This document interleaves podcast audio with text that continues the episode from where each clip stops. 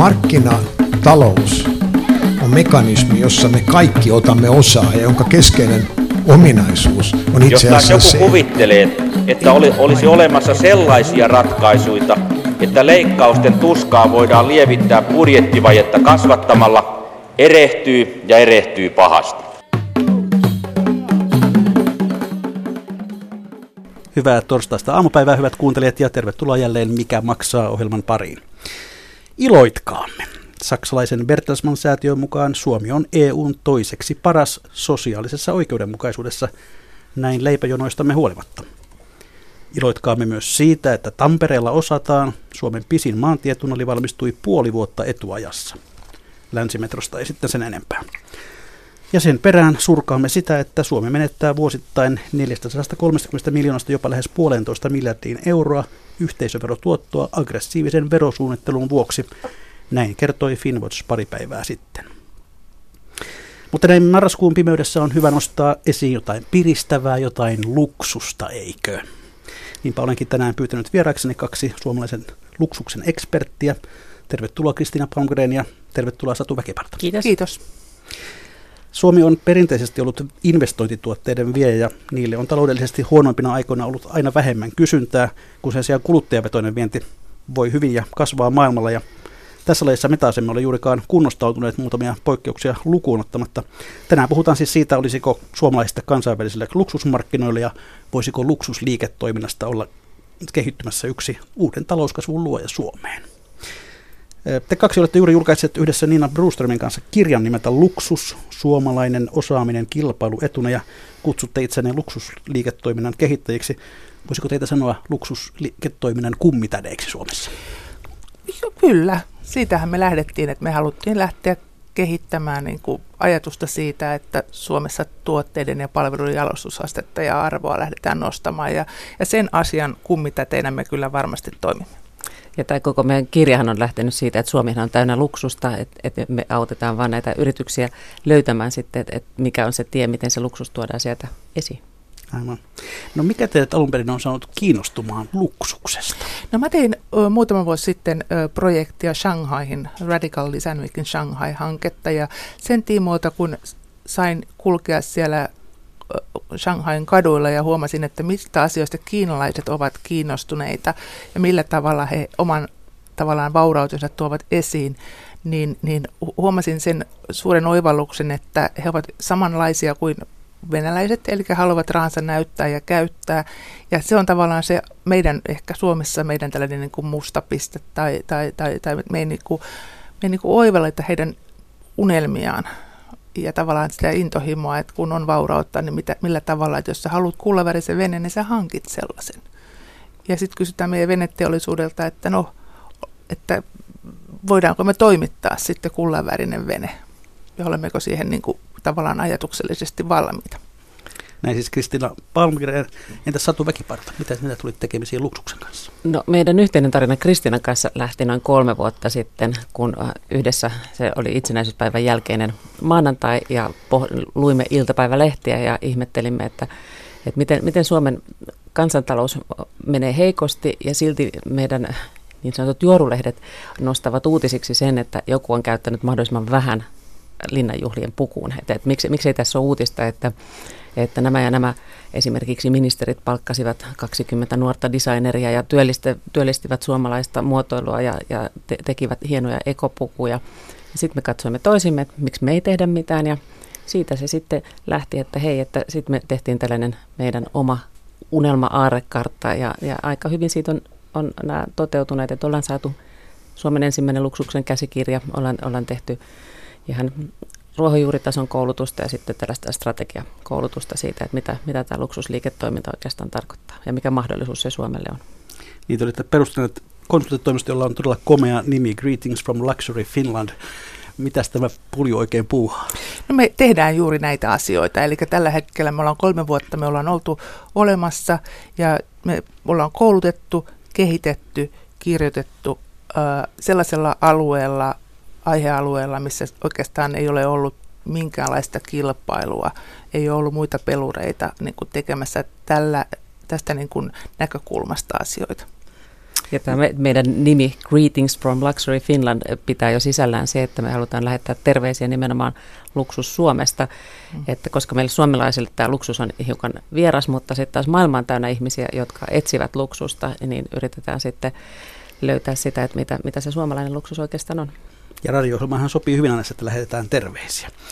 Kertokaa, mitä luksus teille henkilökohtaisesti merkitsee Satu No se on tietysti aikaa. Siis ajastahan on nykyihmisillä enemmän ja enemmän puute ja, ja, ja se ollaan tässä meidän kirjassakin aika vahvasti huomattu, että, että ihmiset toivoisivat siihen vuorokauteen niin yhden ylimääräisen tunnin, että se alkaisi olla sitä nykyluksusta.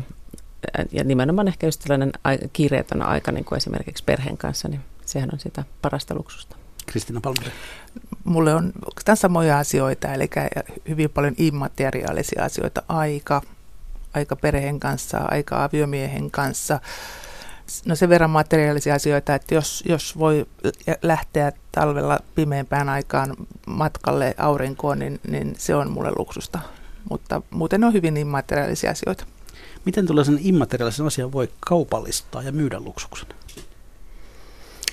No sanotaanko näin, että, että jos katsotaan Suomea, niin meillä on täällä paljon hiljaisuutta. Me ollaan turvallinen maa. Meillä on täällä niin puhtautta. Ne on kaikki sellaisia immateriaalisia asioita, mitkä meillä on jo pelkästään niin kuin Suomella tarjota. Ja, ja sen päälle on hyvä rakentaa. Ja oikeastaan kaikkiin näihin niin kuin, äh, liittyy olennaisesti hyvä palvelu. Eli tavallaan se, että liitetään se hyvä palvelu johonkin tällaiseen elämykseen ja kokemukseen, niin siitä yleensä syntyy sitten se luksuselämys. Hyvä, mennään näihin yksityiskohtiin tarkemmin kohta. Meidän varmaan kannattaa aloittaa aivan käsitteen määrittelystä. Luksus, luksusta tulee mieleen ainakin kalleus, ehkä hemmottelu. Itse yritin ehdottaa tuottajalle, että virittäytyisin tähän aiheeseen viettämällä luksusviikonloppua luksuskylpylössä, mutta hän tyrmäsi oitis ajatuksia, koska sanoi, että ei sellaiseen ole varaa. Mikä on luksusta ja mikä ei ole luksusta? No, tota, Luksus käsitteenä on, se on, se on hyvin niin kuin monialainen ja pitää hyvin paljon asioita sisällään. Ö, luksus on aina kulttuurisidonnaista ja myöskin sitten luksuksen voi myöskin jakaa niin kuin kolmeen eri osaan. Että meillä on tällainen niin kuin Uber-luksus, jonka sisälle me voidaan ajatella vaikka näitä Saudi-Arabian prinssejä ja muuta, jotka sitten kuljettaa ne kullavärit Porschensa jonnekin tuonne Lontooseen aika ajoin ja sitten niitä näkyy sillä rivi, rivi toisensa jälkeen.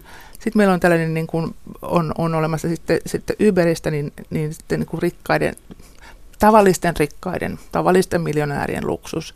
Ja sitten voidaan puhua ihan arjen luksuksesta. Et näitä, näitä tasoja on niin kuin hyvin, hyvin monenlaisia ja, ja, ja todellakin niin kuin sitten, kun me myydään Suomessa luksusta, joku myy luksuspalvelua, niin on ymmärrettävä, että jos sitä myy kiinalaiselle tai intialaiselle, niin on ymmärrettävä, että mitä heille on luksus.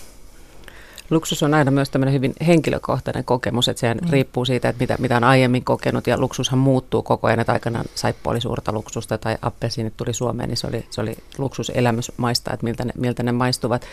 Eli luksus myös muuttuu ajassa koko ajan ja sen takia sen, sen määritelmä myöskin muuttuu, mutta ehkä, ehkä sitä niin kuvaa, että se antaa jonkun, jonkun tunteen, jonkun, jonkun kokemuksen, joka, joka on jotain hiukan enemmän, mitä on ehkä etukäteen odottanut. Ja tässä on Suomella suuri mahdollisuus, koska meillä on, meillä on sellaisia asioita tässä maassa, mikä liittyy niin kuin turvallisuuteen ja, ja tota, voi kävellä mennä metsään kävelemään, se ei maksa mitään. Voit tehdä sellaisia asioita, jotka niin kuin, kun menee Shanghaihin tai Pekingiin, niin, niin ihmiset, jotka tulee tänne sieltä saasteisesta isoista kaupungeista, mitkä on korkeita taloja, ne huomaa, että wow, täällä voi kävellä ja täällä ei tarvitse käyttää mitään maskia eikä muuta, että tämä on niin kuin suurta luksusta. Ja nämä monesti meille he, niin kuin itsestäänselvyyksiä, että me ei niin kuin edes huomata sitä, että niin kuin maailmassa on miljoonia, jopa miljardeja ihmisiä, joille nämä asiat onkin suurta luksusta. No onko luksus aina kallista? Ei, ei, ei välttämättä. Su- jos ajatellaan, että kun meidän, meidän suomalaista luksusta, minkä, minkä päälle voi rakentaa, niin se on luonto. Se, että pääsee nuuksion kävelemään tai voi mennä poimimaan marjoja ja, ja, ja niin kuin, niin se, ei, se ei ole ollenkaan niin kuin kallista. Ja jos puhutaan taas arjeluksuksesta, joka on monelle suomalaiselle yritykselle niin kuin mahdollisuus lähteä hakemaan sitä, niin, niin se ei ole kallista. Ja, ja oikeastaan mikä, mikä tahansa yrity, yritys voi kehittää omasta tuotteestaan luksusta, että ole, olemalla vaan hiukan parempi kuin kaikki muut. No tuota, ovatko luksustuotteiden katteet ja tuotot yleensä paljon parempia kuin bulkkitavara? No, yleensä, siis niin kuin siihen totta kai pyritään, mutta toki sen luksuksen tuottaminen myös on kalliimpaa kuin ihan bulkkituotteen, että, että välttämättä sitten se lopullinen viivan alle jäävä osuus ei olekaan niin suuri, mutta luksuksen tekeminen yleensä on käsityötä tai, tai räätälöityä tai siihen käytetään enemmän henkilökuntaa tai ylipäätänsä raaka-aineita, mistä sitten onkin kysymys. Niin. Ja tässähän Suomella on niin kuin oma, oma tota, mahdollisuutensa sillä tavalla, että meidän hinnathan on nyt jo niin kalliita, että voidaan sanoa, että meillä on luksushinnat. Et, et tavallaan, että sitten sit on vain on vaan se, että meidän palveluosaaminen ei ole sillä luksustasolla. Ja tavallaan se on ehkä se minun ja Sadun se, se työ, mitä me halutaan tehdä, eli ja, ja viedä niin kuin eteenpäin sitä palveluosaamista, sitä palvelujohtamista. No kun olemme nyt olevinamme jonkinlaisessa talousohjelmassa, niin ehkä muutama luku kannattaa ottaa myöskin esiin. Kuinka paljon kansainvälisessä luksusliiketoiminnassa arvioidaan, että liikkuu rahaa vuosittain? Siis sehän on miljardien liiketoimintaa. Ihan, ihan tarkkaa lukua ei edes, edes pystytä varmaan määrittelemäänkään. Mutta toki meidän kirjasta, kirjasta löytyy, että esimerkiksi ihan tällaiset pelkästään niin henkilökohtaiset luksustuotteet, niin arvioidaan, että olisi noin 250 miljardia, miljardia siis niin kuin maailmanlaajuisesti. Ja sitten on tietysti tulee vielä erikseen luksusautot, luksusveneet, arvotaide. Ja, ja, ja siis ehkä luksusliiketoiminnassa on oleellista se, että se on aika vähän suhdanne riippuvainen. Eli tavallaan, että vaikka maailmantalous lähti alaspäin, niin yleensä luksusmarkkinoilla liittyy, riittää kysyntää ja siellä kysyntä saattaa jopa kasvaa, vaikka yleinen taloustrendi menisi alaspäin. Niin ilmeisesti kasvuala tämä on ollut viime vuodetkin. Kyllä, ja tällähän on sellainen asia, että, että, että tässä 2013-2012 niin Euroopan unionissa oli erikseen hanke, jossa, jossa niin kuin lähdettiin hakemaan sitä kasvua, mikä tavallaan on kuulunut sille vanhalle Euroopalle. Kymmeniä vuosia sitten niin, niin oli vielä hienoa, kun oli vaatteita tai, tai tavaroita, jos luki Made in Italy tai Made in France. Ja, ja sitä työtä nyt esimerkiksi Italia ja Ranska ovat tehneet niin kuin vahvasti, eli tämä, ne, he ovat tuomassa tavallaan sen oman Made in Italy ja Made in Franceissa niin kuin 2.0 tasolle, koska fakta on se, että kun Aasiasta on tulossa ihmisiä Eurooppaan, niin ne he eivät halua ostaa jotakin hienoa, hienon brändin laukkoa, jossa lukee Made in China, vaan he haluavat, että se laukku on, on niin tehty Ranskassa tai Italiassa. Ja silloin meidän täytyy miettiä, että no, miten se on mahdollista tavallaan meidän eurooppalaisella hintatasolla niin tehdä, tehdä se näin. Ja noin 70 prosenttia koko maailman luksusmarkkinoista tuotetaan itse tai on lähtöisin Euroopasta. Ja siinä, siinä niin kuin tavallaan Suomi on jäänyt vähän jalkoihin, että meillä on otettu osaamme siitä kakusta mm. juuri ollenkaan. Että siinä olisi kyllä mahdollisuutta sitten, koska, koska tämä nimenomaan tämä eurooppalainen aito luksus kiinnostaa sitten maailmalla.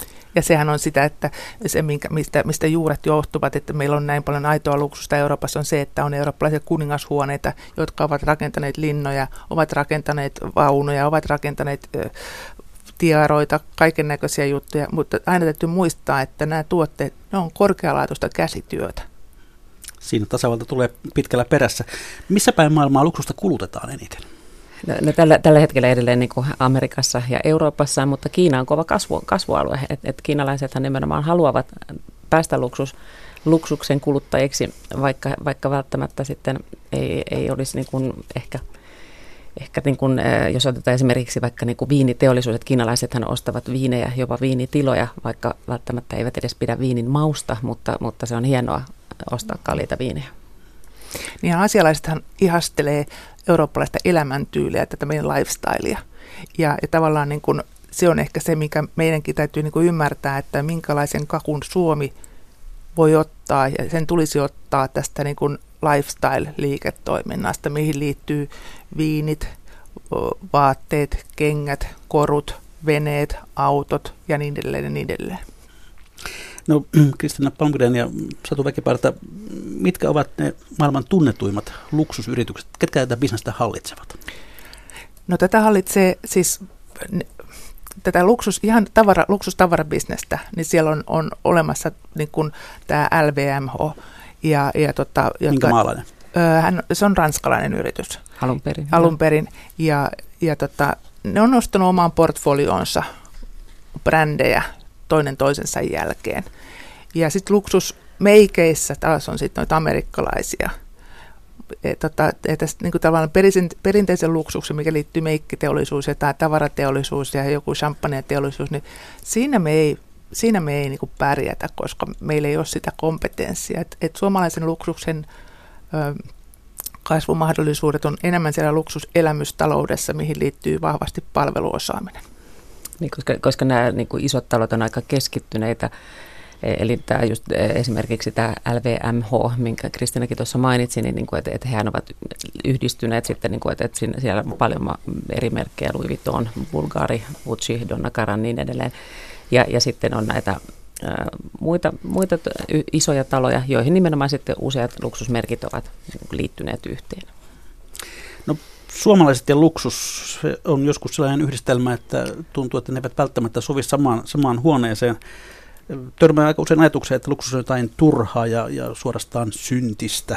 Mistä tämä ajattelu Suomessa oikein juontaa juurensa? Se johtuu varmaan meidän lähihistoriasta, että jos ajatellaan, että, että on ihmisiä, jotka on eläneet pulavuodet ja sota, sota-ajat, niin tavallaan se ei ollut oikeastaan sallittua käyttää itsensä rahaa tai ylimääräiseen hemmotteluun.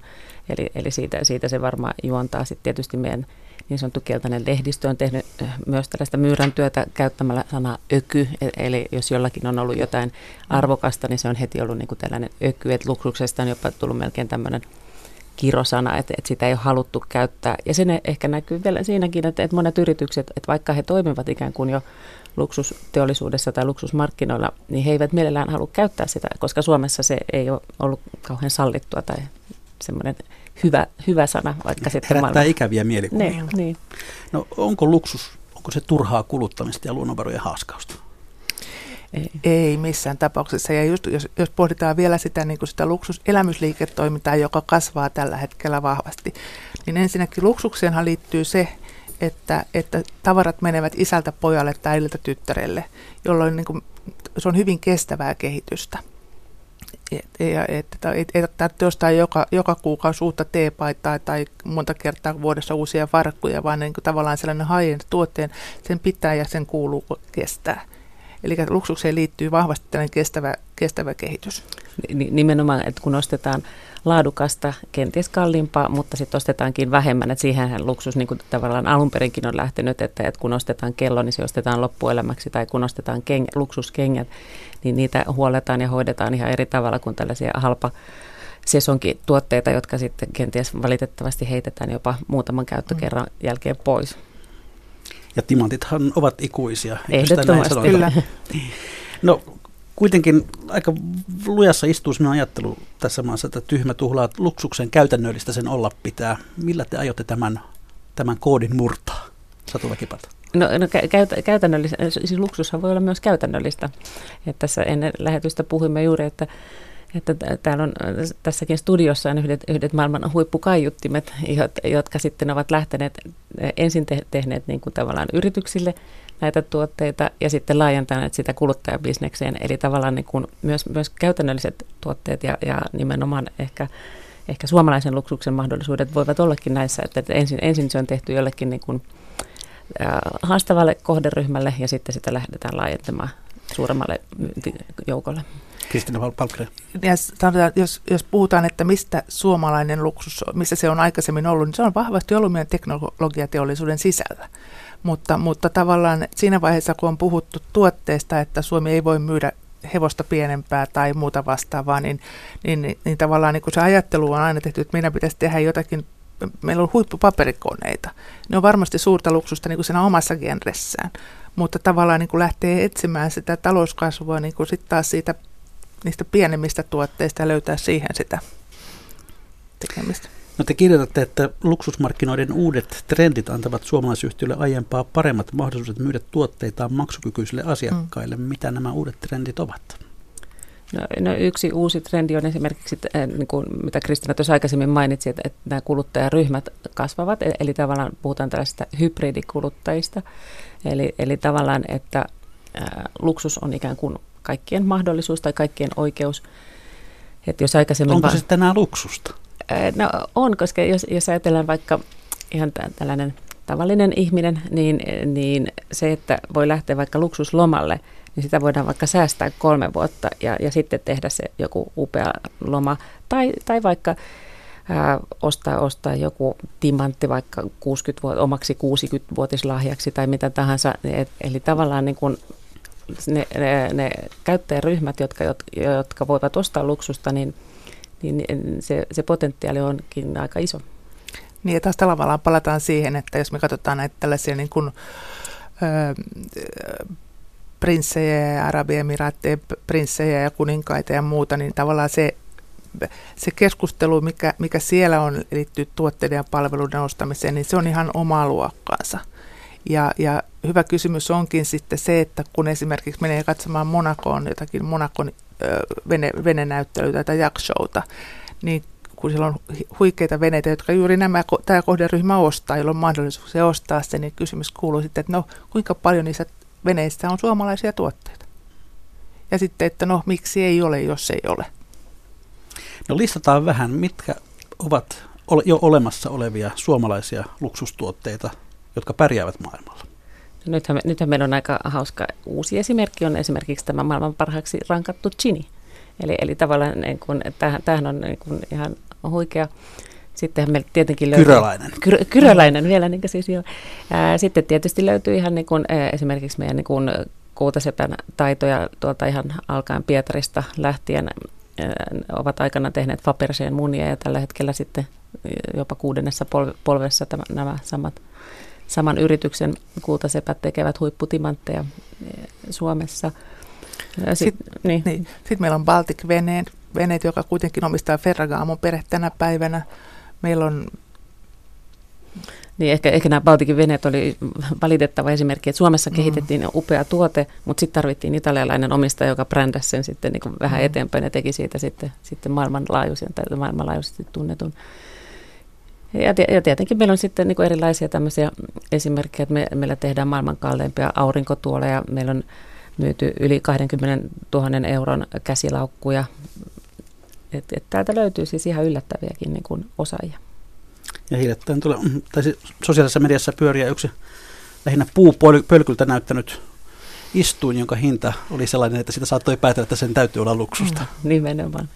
No miten te arvioitte, mitkä ovat näiden suomalaisten luksustuotteiden vahvuuksia? Hyvä laatu. Siis luksushan lähtee aina, aina niin kuin ainutlaatuisesta laadusta. Mm. Ja, ja tavallaan siinähän me suomalaiset ollaan ihan erinomaisia, että, niin kuin, että mehän ollaan aina tehty, tehty asiat, asiat hyvin. Ja, ja meidän yksi asiakasyritys määrittelee ylipäätänsä luksuksen aika ihanasti. Eli hän sanoi, että luksus on jotain, että tehdään asiat vimpan päälle.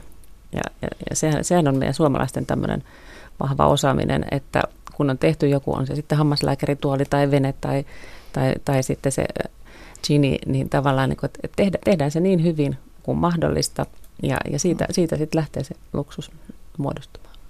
Jos maailmassa luksuskäyttötavaran liikevaihto pyörii siellä kahdessa ja puolessa miljardissa, niin mm. onko mitään arviota siitä, että paljonko rahaa pyörii suomalaisessa luksusbisneksessä vuositasolla?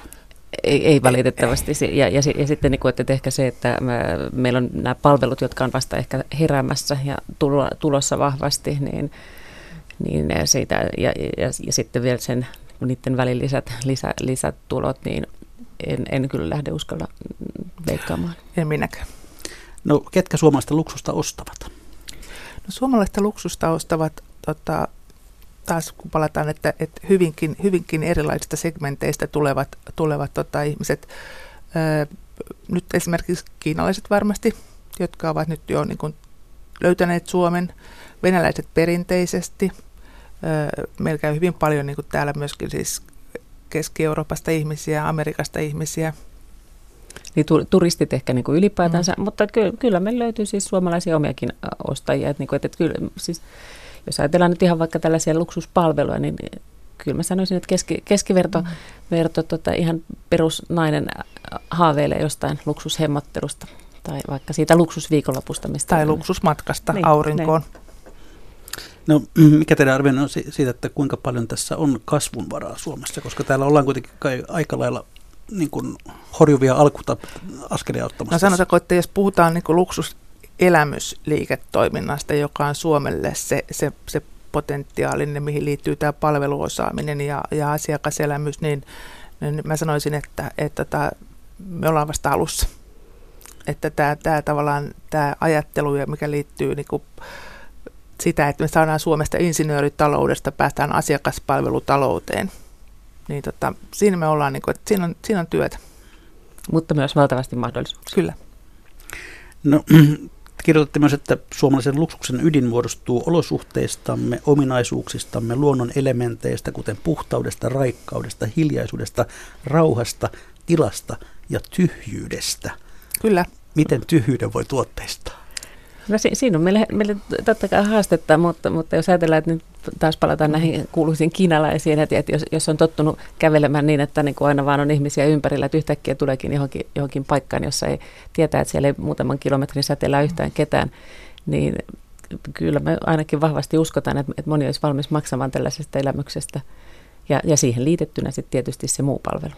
Ja tämä on se meidän suurin haaste, että kun me kun me lähdetään niin kuin tuotteistamaan joku metsäkävely tai, tai saaristoviikonloppu tai, tai joku viikonloppu Pohjanmaan lakeuksilla tai jossakin Kainuussa, niin millä tavalla me saadaan palvelut kuntoon ja samalla tuotteistettua, tuotteistettua se niin, että lähialueen yrittäjille jää siitä enemmän kuin kaksi euroa käteen niin tämä on ollut ehkä meidän semmoinen puute, että, että on tullut maksukykyisiä asiakkaita, mutta sitten he eivät olekaan löytäneet niin kuin näitä, näitä palveluja, ja, jo, joista mm. olisivat olleet valmiit maksamaan. Hyvä esimerkki oli se, kun tota, nyt oli tullut juuri Kiinasta vie, tuonne Vierumäelle poikia joku, se oli joku lätkä, lätkätreeni juttu oli Vierumäellä ja sitten iltapäivälehdessä on luki, että, että nämä pojat ihmetteli, kun 500 euron setelit ei käy tota, tällaiseen niin kuin johonkin mehuautomaattiin tai muuhun vastaavaan. Niin tämä on minusta hyvä esimerkki sitten, että okei, sinne tulee nuoria poikia Kiinasta,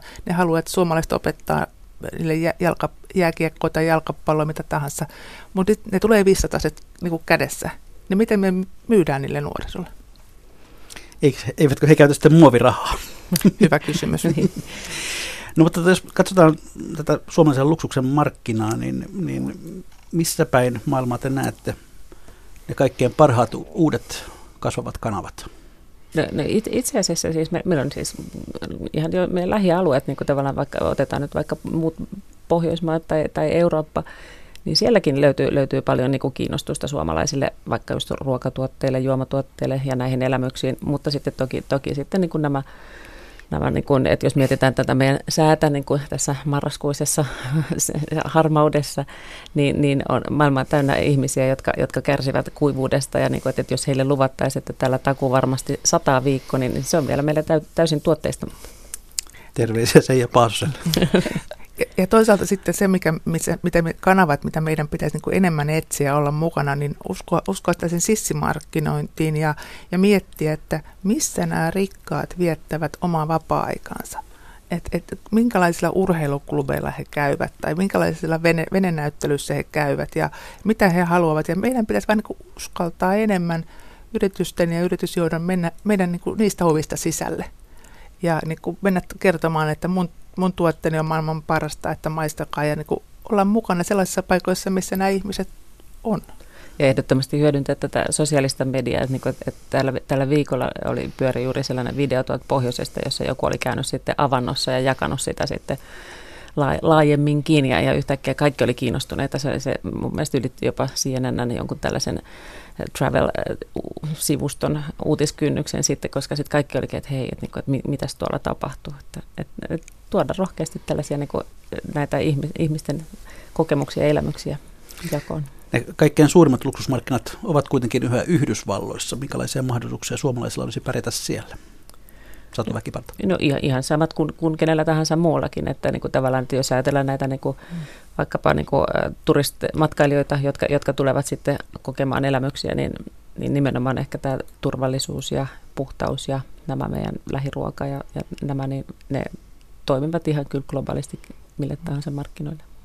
No miten te arvioitte sitä, että kuinka kilpailtua luksusbisnes on? Onko se kilpailu kovempaa kuin tavallisessa tavarantuotannossa? No sanotaanko näin, että palataan tavallaan taas tähän, tähän niin kuin luksukseen teoriaan, että, että on nämä, nämä luksus, kun luksustuotteita ja luksustavarat, jotka on, jotka on, niin kuin, on näitä kelloja ja, ja, ja veneitä ja tämän tyyppistä liiketoimintaa. Ja sitten on tämä luksuselämysliiketoiminta.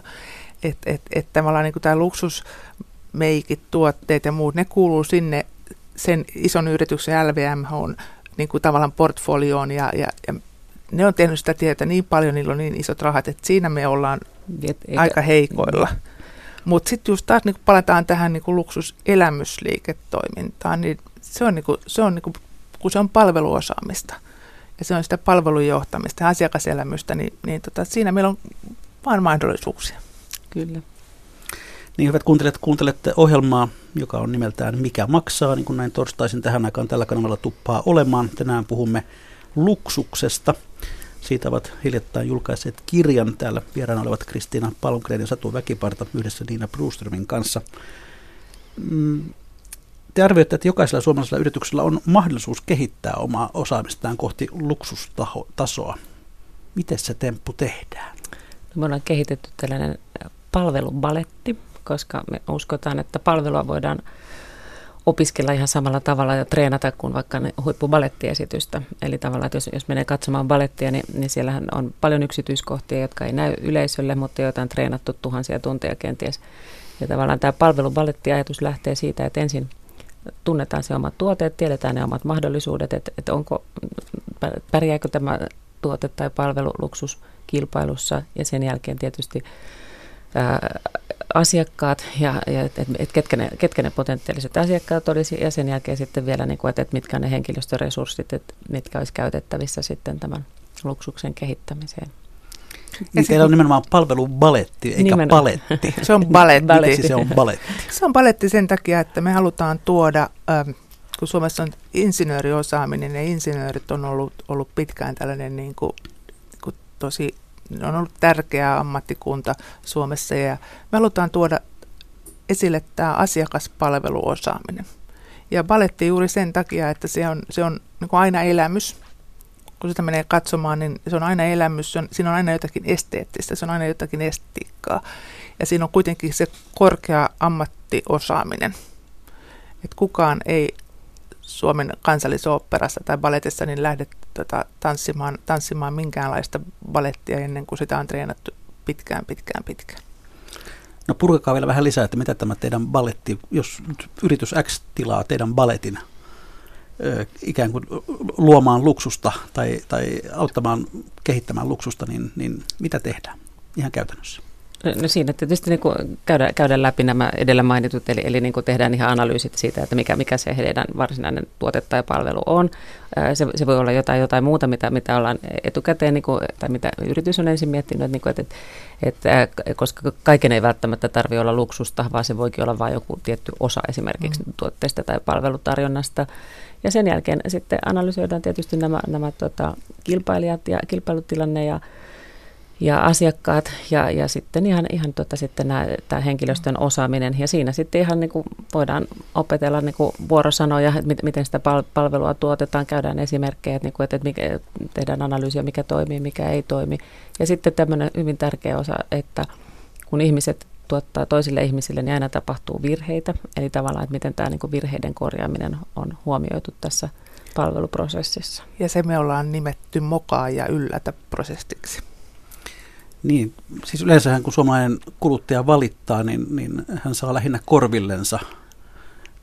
Te ilmeisesti ajatte vähän toisenlaista palautemallia. Joo, mä ajatellaan, joo, eli tota, toivotaan, että, että kun on menty muutama vuosi eteenpäin, niin suomalainen asiakaspalvelija ei sano, että oho, tai että voi, tai jotain muuta vastaavaa, vaan että hän lähtee miettimään niin pidemmälle, että tuli virhe, mutta meidän yrityksessä näillä ja näillä niin kuin reunaehdoilla voin lähteä korjaamaan sitä virhettä ja tuomaan siihen niin kuin sellaisen, sellaisen niin kuin tavallaan niin kuin elämyksen, että, että parhaimmillaan tämä henkilö, joka tota, jolle sitä virhe kohdistui, niin ei muista sitä virhettä, vaan muistaa sen, että vitsi ne teki hienosti sen, miten, miten, miten ne korvasi sen, minulle sen tehdyn virheen. Niin, ja parhaimmillaan sitten se, siitä virheen kor, korvaamisesta kerrotaan sitten sosiaalisessa mediassa ja, ja sadalle parhaalle ystävälle, niin kuin, että hei, tämä, tämä ravintola tai tämä hotelli, minkä tahansa, niin vau, tulipas vau-elämys, kun, kun tota, he osasivat niin hienosti hoitaa tämän asian. Ja tässä äh, niin kuin nimenomaan luksuksesta on kyse, että kokee henkilökohtaisuutta, että nimenomaan minua kuunneltiin ja, ja, ja minut huomioitiin tässä, tässä palveluprosessissa. No tässä tiellä kohti luksusta, niin puhutte myös luksusasenteesta ja luksuskokemuksesta. Mitä ne tarkoittavat tarkkaan ottaen? No luksusasenne on oikeastaan niin kuin luksuspalveluasenne.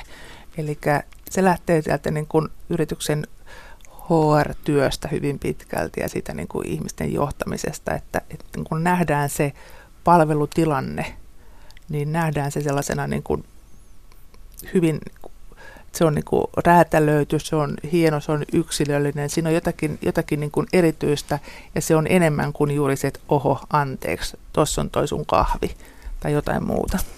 Ja, ja, sitä, ja sitä palveluasennetta siis voidaan opetella. Mm. Ja, ja monesti se ei edes maksa mitään. Mulla on ihan loistava esimerkki, ei valitettavasti Suomesta, mutta meitä oli iso naisjoukko menossa ravintolaan ja siellä portieri tulee vastaan ja sanoo, että teitä onkin jo odotettu. Ja sen jälkeen 14 naista suunnilleen lakoa, että wow, ihanaa, me, tu- me olemme todella tervetulleita tänne. Mm. Niin tavallaan se, se tunne, että minkä, minkä sitten tämä asiakaspalvelija pystyy luomaan ja välittämään sille asiakkaalle, niin tavallaan, että siitä, siitä heti ensimmäisestä hetkestä lähtien asiakas kokee, että wow, mä olen nyt jotain erityistä, vaikka hän sanoi sen kenties kaikille muillekin, mutta se, se tunne syntyy siitä. Ja sitten ajattelee, on tiettyjä ulkomaisia hotelliketjuja, jotka esimerkiksi huomioivat tällaisiin luksussviitteihin, luksushuoneisiin tulevien perheiden pienet lapset. Ja se tarkoittaa silloin sitä, että kun he tietävät, että siinä on tulossa pikkulapsia, niin lapset saa nallen tai jotain muuta vastaavaa. Ja te voitte kuvitella, että, että se on aika simppeli luksuspalveluasenne, että, että perhe, jolla on niin kuin muutenkin niin kuin mahdollisuudet asua hyvin hotelleissa ja sitten tehdään pieni lapsensa siinä, joka on koko perheen niin kuin keskiössä, niin hänet vielä huomioidaan jollakin tällaisella ja, ja lapsi kertoo, että mä sain nallen sieltä. Niin se on aika helppo ja aika edullista markkinointia.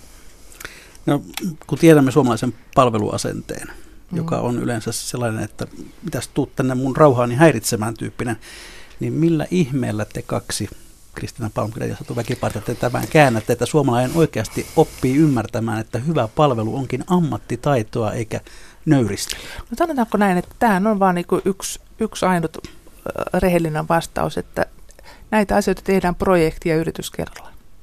Et, et, et, et, joku yritys kun lähtee mukaan, niin varmasti pääsee siihen hommaan mukaan, mutta tämä on, se, on, se on pitkä tie, mutta jostain on lähettävä. Ja itse asiassa tässä kirjassakin me tuodaan sitä, että itse meidän kansan luonnehan sopii aika hyvin tällaiseen luksuspalveluun, koska mm. monesti nimenomaan luksuspalvelussa ei haluta liikaa pokkuroitia, vaan halutaan hienovaraisuutta ja, ja sellaista, että, että ei tulla liian iholle. Niin, niin tavallaan, että me suomalaisethan osataan kyllä luontaisesti antaa jo sille asiakkaalle tilaa ja, ja antaa hänen toimia rauhassa, että ei mennä liikaa kyselemään koko ajan, että, että miltä, mitä kuuluu, mm. miltä näyttää, jos asiakas ei sitä halua. Et meillä on kaikki, kaikki mahdollisuudet tavallaan, kun lähdetään miettimään niin kuin ammattikorkeakouluissa tai yliopistoissa palveluosaamisen koulutusta, niin meillä on, meillä on vain niin mahdollisuuksia, jonka päälle lähteä rakentamaan. Siis suomalainen mykkyys voikin olla luksusta. Kyllä. Se, se voi olla se meidän vahvuus jopa. No jos katsotaan luksusasiakkuutta ja asiakkaita, mm, miten luksusasiakas eroaa tavallisesta asiakkaasta? No se taas riippuu hyvin pitkälti kulttuurista, että, että, että jos katsoo niin kuin Arabia tai katsoo kiinalaista jotakin huippu, huippu rikasta henkilöä, joka on rikastunut muutamassa vuodessa, koska ne miljardöörit sieltä tulee niin kuin ne on tullut niin kuin muutamassa vuodessa. Tai sitten katsoo jotakin amerikkalaista, vaikka Steve Jobsia, joka kulki aina mustissa farkuissa ja mustassa teepaidassa.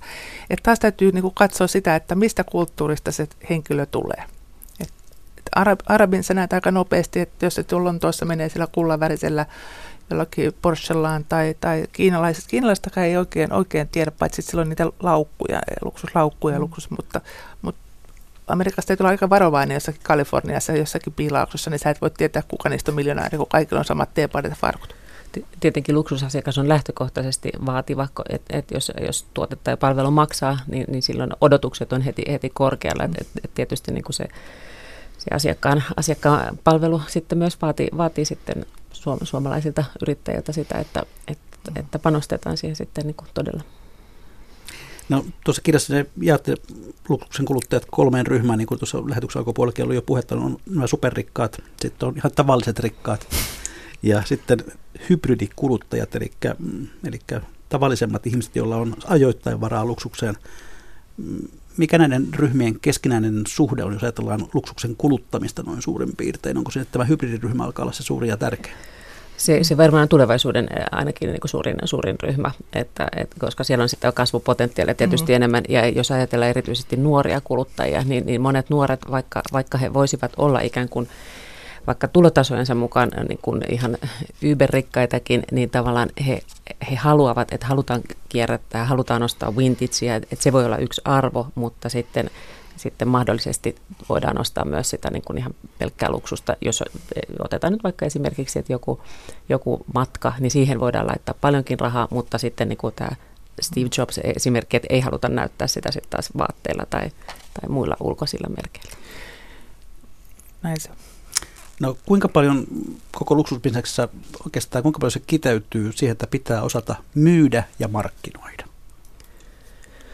No, joo, totta kai niin että, että se, se, se täytyy olla, mutta, mutta siis mä sanoisin, että se ennen sitä myyntiä ja markkinointia se täytyy olla, että se tuote täytyy olla kunnossa. Eli tavallaan tässä meidän palvelubaletissakin, että se, niin kuin, että se, se tuote, että, että luksusta ei voi liimata päälle, että, niin kuin, että, että ei voida, ei voida myydä, myydä siis paperia kartonkina ja, ja sanoa, että se on luksuskartonki, ja jos, jos asiakas huomaa, että hän on ihan lötköpaperi, että, että se, ei, se ei vaan toimi. Ja toisaalta kun ajatellaan niin palvelu, palvelupuolen sitä luksuselämysliiketoimintaa, niin siinä kuitenkin tavallaan, kun se palveluprosessissa tuotat sen tuotteen ja tavallaan myytä markkinoit samanaikaisesti, niin se, että sulla on se palveluosaaminen kunnossa, niin se on jo sitä myyntiä ja markkinointia. Yleensä suomalaiset ovat olleet hyviä tekemään tuotteita, mutta se myynti ja markkinointi on aina mm. ollut se vaikea pala meille. Pitäisikö meidän ulkoistaa myynti ja markkinointi jollekulle, jotka sen osaavat? Mä, mä en usko, mä, en usko. Mä, mä, mä jaksan enemmän uskoa kyllä siihen, että, että kunhan me saadaan vaan tätä meidän palveluosaamista, niin, niin silloinhan niin kuin Kristinakin tuossa sanoikin, että, että tavallaan että silloinhan se se itse asiassa se myynti on osa, osa sitä tuotetta tai, mm. tai palvelua koko ajan, että et, et ei enää niin kuin erotella niin vahvasti sitä, että nyt tuote on valmis, että seuraava ketju ottaa sen ja myy ja seuraava sitten paketoi ja markkinoi, vaan, vaan että, että se on itse asiassa se koko, koko palveluketjussa koko ajan. Ja, ja tämähän on meille niin kuin haaste, jos ajattelee matkailupuolella, koska meidän kaikki matkailuyritykset on kohtalaisen pieniä. Ja sit kun ne pitää ketjuuntua yhdessä tekemään se tuote, niin ne täytyy ymmärtää silloin, että kun sä teet luksustuotetta, että jokaisen se osuus siinä prosessissa on yhtä tärkeä ja se pitää olla laadukkaasti huipputaso.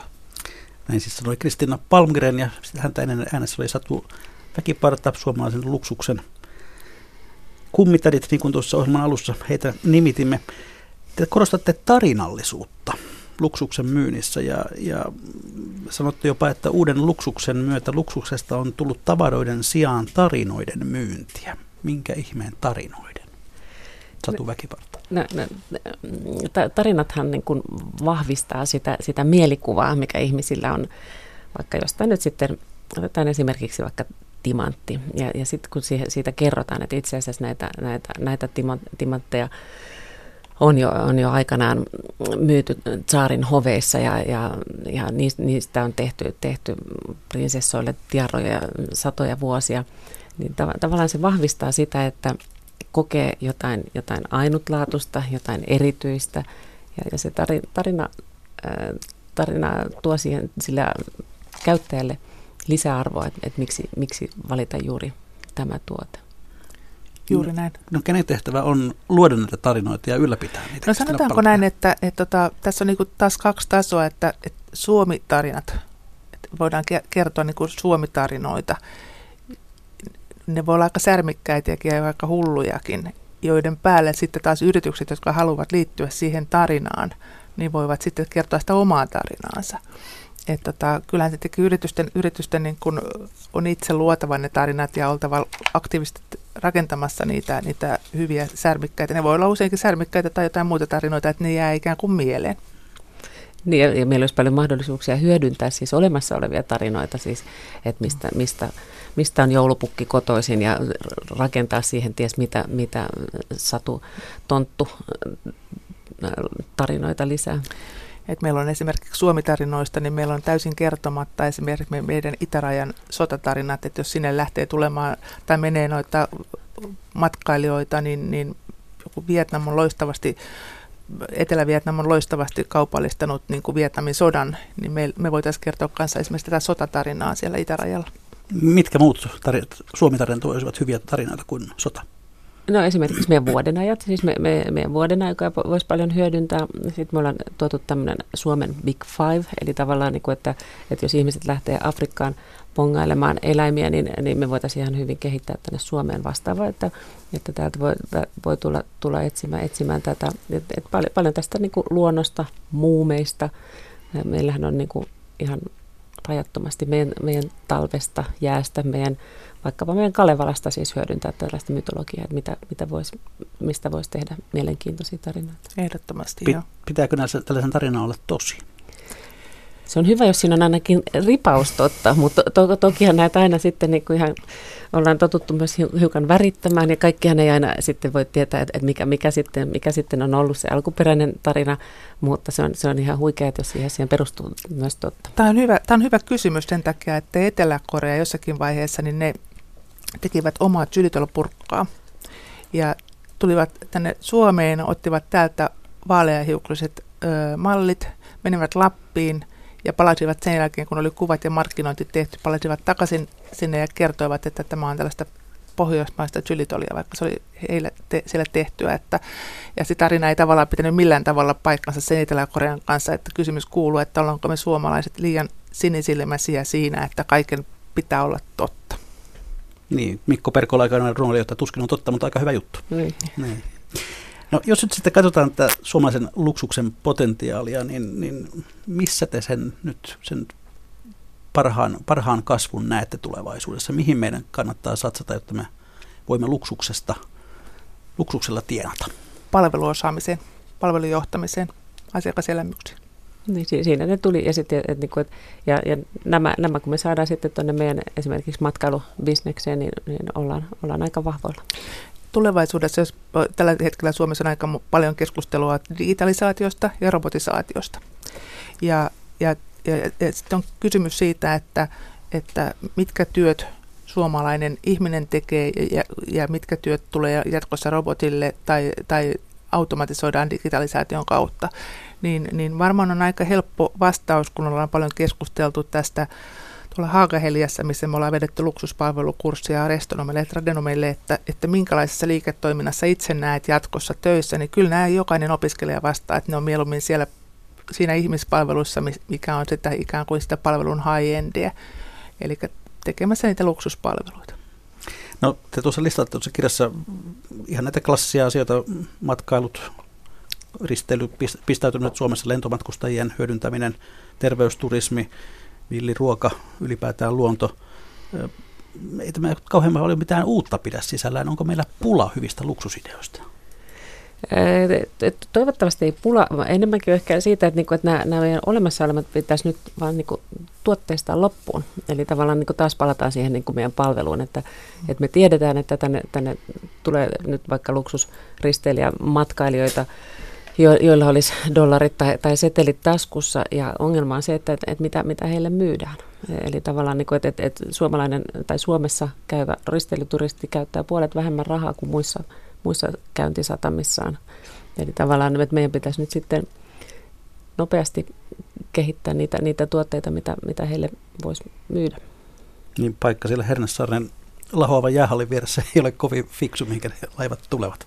Niin, tai sitten sinne, sinne voisi kehittää. Niin, että ehkä sinne voisi viedä vaikka sit pop-up-kauppoja, tai, tai että jos ne, mutta tässä tietysti varmaan tarvitaan sit yhteistyötä näiden laivayritysten kanssa, koska hehän tietenkin aika paljon sit myyvät suoraan sieltä näitä, näitä retkiä tai, tai kohteita, että mihin nämä ihmiset viedään sieltä, mutta – mutta se on, se on tietysti surullista, että, että olisi, olisi tot, äh, ihmiset haluaisivat käyttää enemmän rahaa Suomessa, mutta sitten me ei osata, osata ottaa niitä rahoja pois.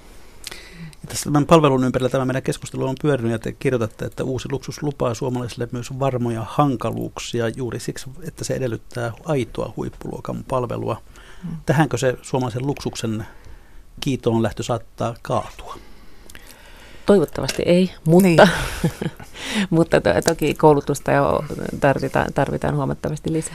Niin, siis tavallaan meillä on kaikki mahdollisuudet. Että et jos me vain niin todetaan se, että, että me oltiin hyviä insinööritaloudessa ja nyt me halutaan mennä sinne asiakaspalvelutalouteen ja hakea sieltä se huippupalvelu, niin, niin kun suomalaiset ollaan sellaisia, että jos me jotakin päätetään, niin kyllä me se tehdään.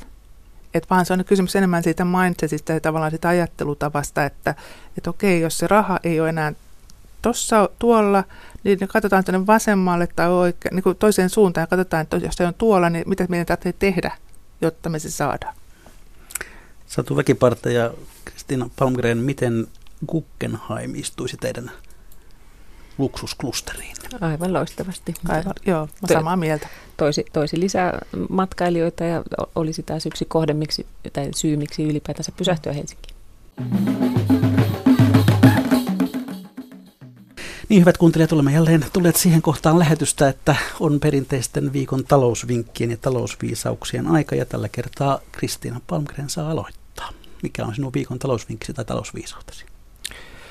Minun talousviisauteni tässä kohtaa on, on tota, että käyttää, käyttää tota rahaa itseensä. Ja vielä näin joulun alla, niin, niin tota, niin hemmotella, hemmotella itseään ja käyttää se viisaasti palveluihin. Ja vähän vaikka aviomistakin. Joo. Satu väkivalta. Kiitos. Me ei ole sovittu tätä eteenpäin, e- etukäteen, mutta, mutta ilmeisesti tämä joulun läheisyys nyt on, on kummallakin mielessä, että nyt kun tämä joulu tulee, vaikka ollaankin vielä marraskuussa, niin kannattaa ostaa näitä suomalaisia tuotteita ja hyviä palveluja ja, ja erityisesti lähipalveluja ja ostaa vaikka sitten sille aviomiehelle vaikka joku ihana hieronta tai hemmottelu, niin se voisi olla hyvä tämmöinen joulunalusvinkki. Eli luksusta lahjapakettiin. Niin. Tämänkertainen yleisövinkki on puun halajalta Petoselta, joka ei nyt ole aivan luksustunnelmissa, mutta kirjoittaa näin. Älä tuhlaa paperia tulostaa voi molemmin puolin ja vähemmän tärkeät asiat vaikka mainoksen takapuolelle tai vanhan kirjekuoren kanteen. Pienempiä kirjekuoria voi käyttää muistilappuina, ostoslistoina ja niin edelleen. Ja suttupaperia tulee postiluukkuun pilvin pimein ihan ilmaiseksi, sitä ei tarvitse erikseen käydä ostamassa. Hyvät kuuntelijat, jatkakaa kanssanne, kanssamme talousviisauksianne ja lähettäkää niitä tänne meille päin.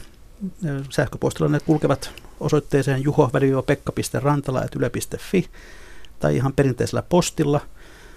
Juho-Pekka Rantala, postilokero 88 3024 ja Yleisradio. Satu Väkiparta, Kristina Palmgren, kiitoksia visiitistänne. Kiitos. Annaan luksus loistamaan. Kiitos. Mikä maksaa? Sitä mä ihmettelemme jälleen viikon kuluttua.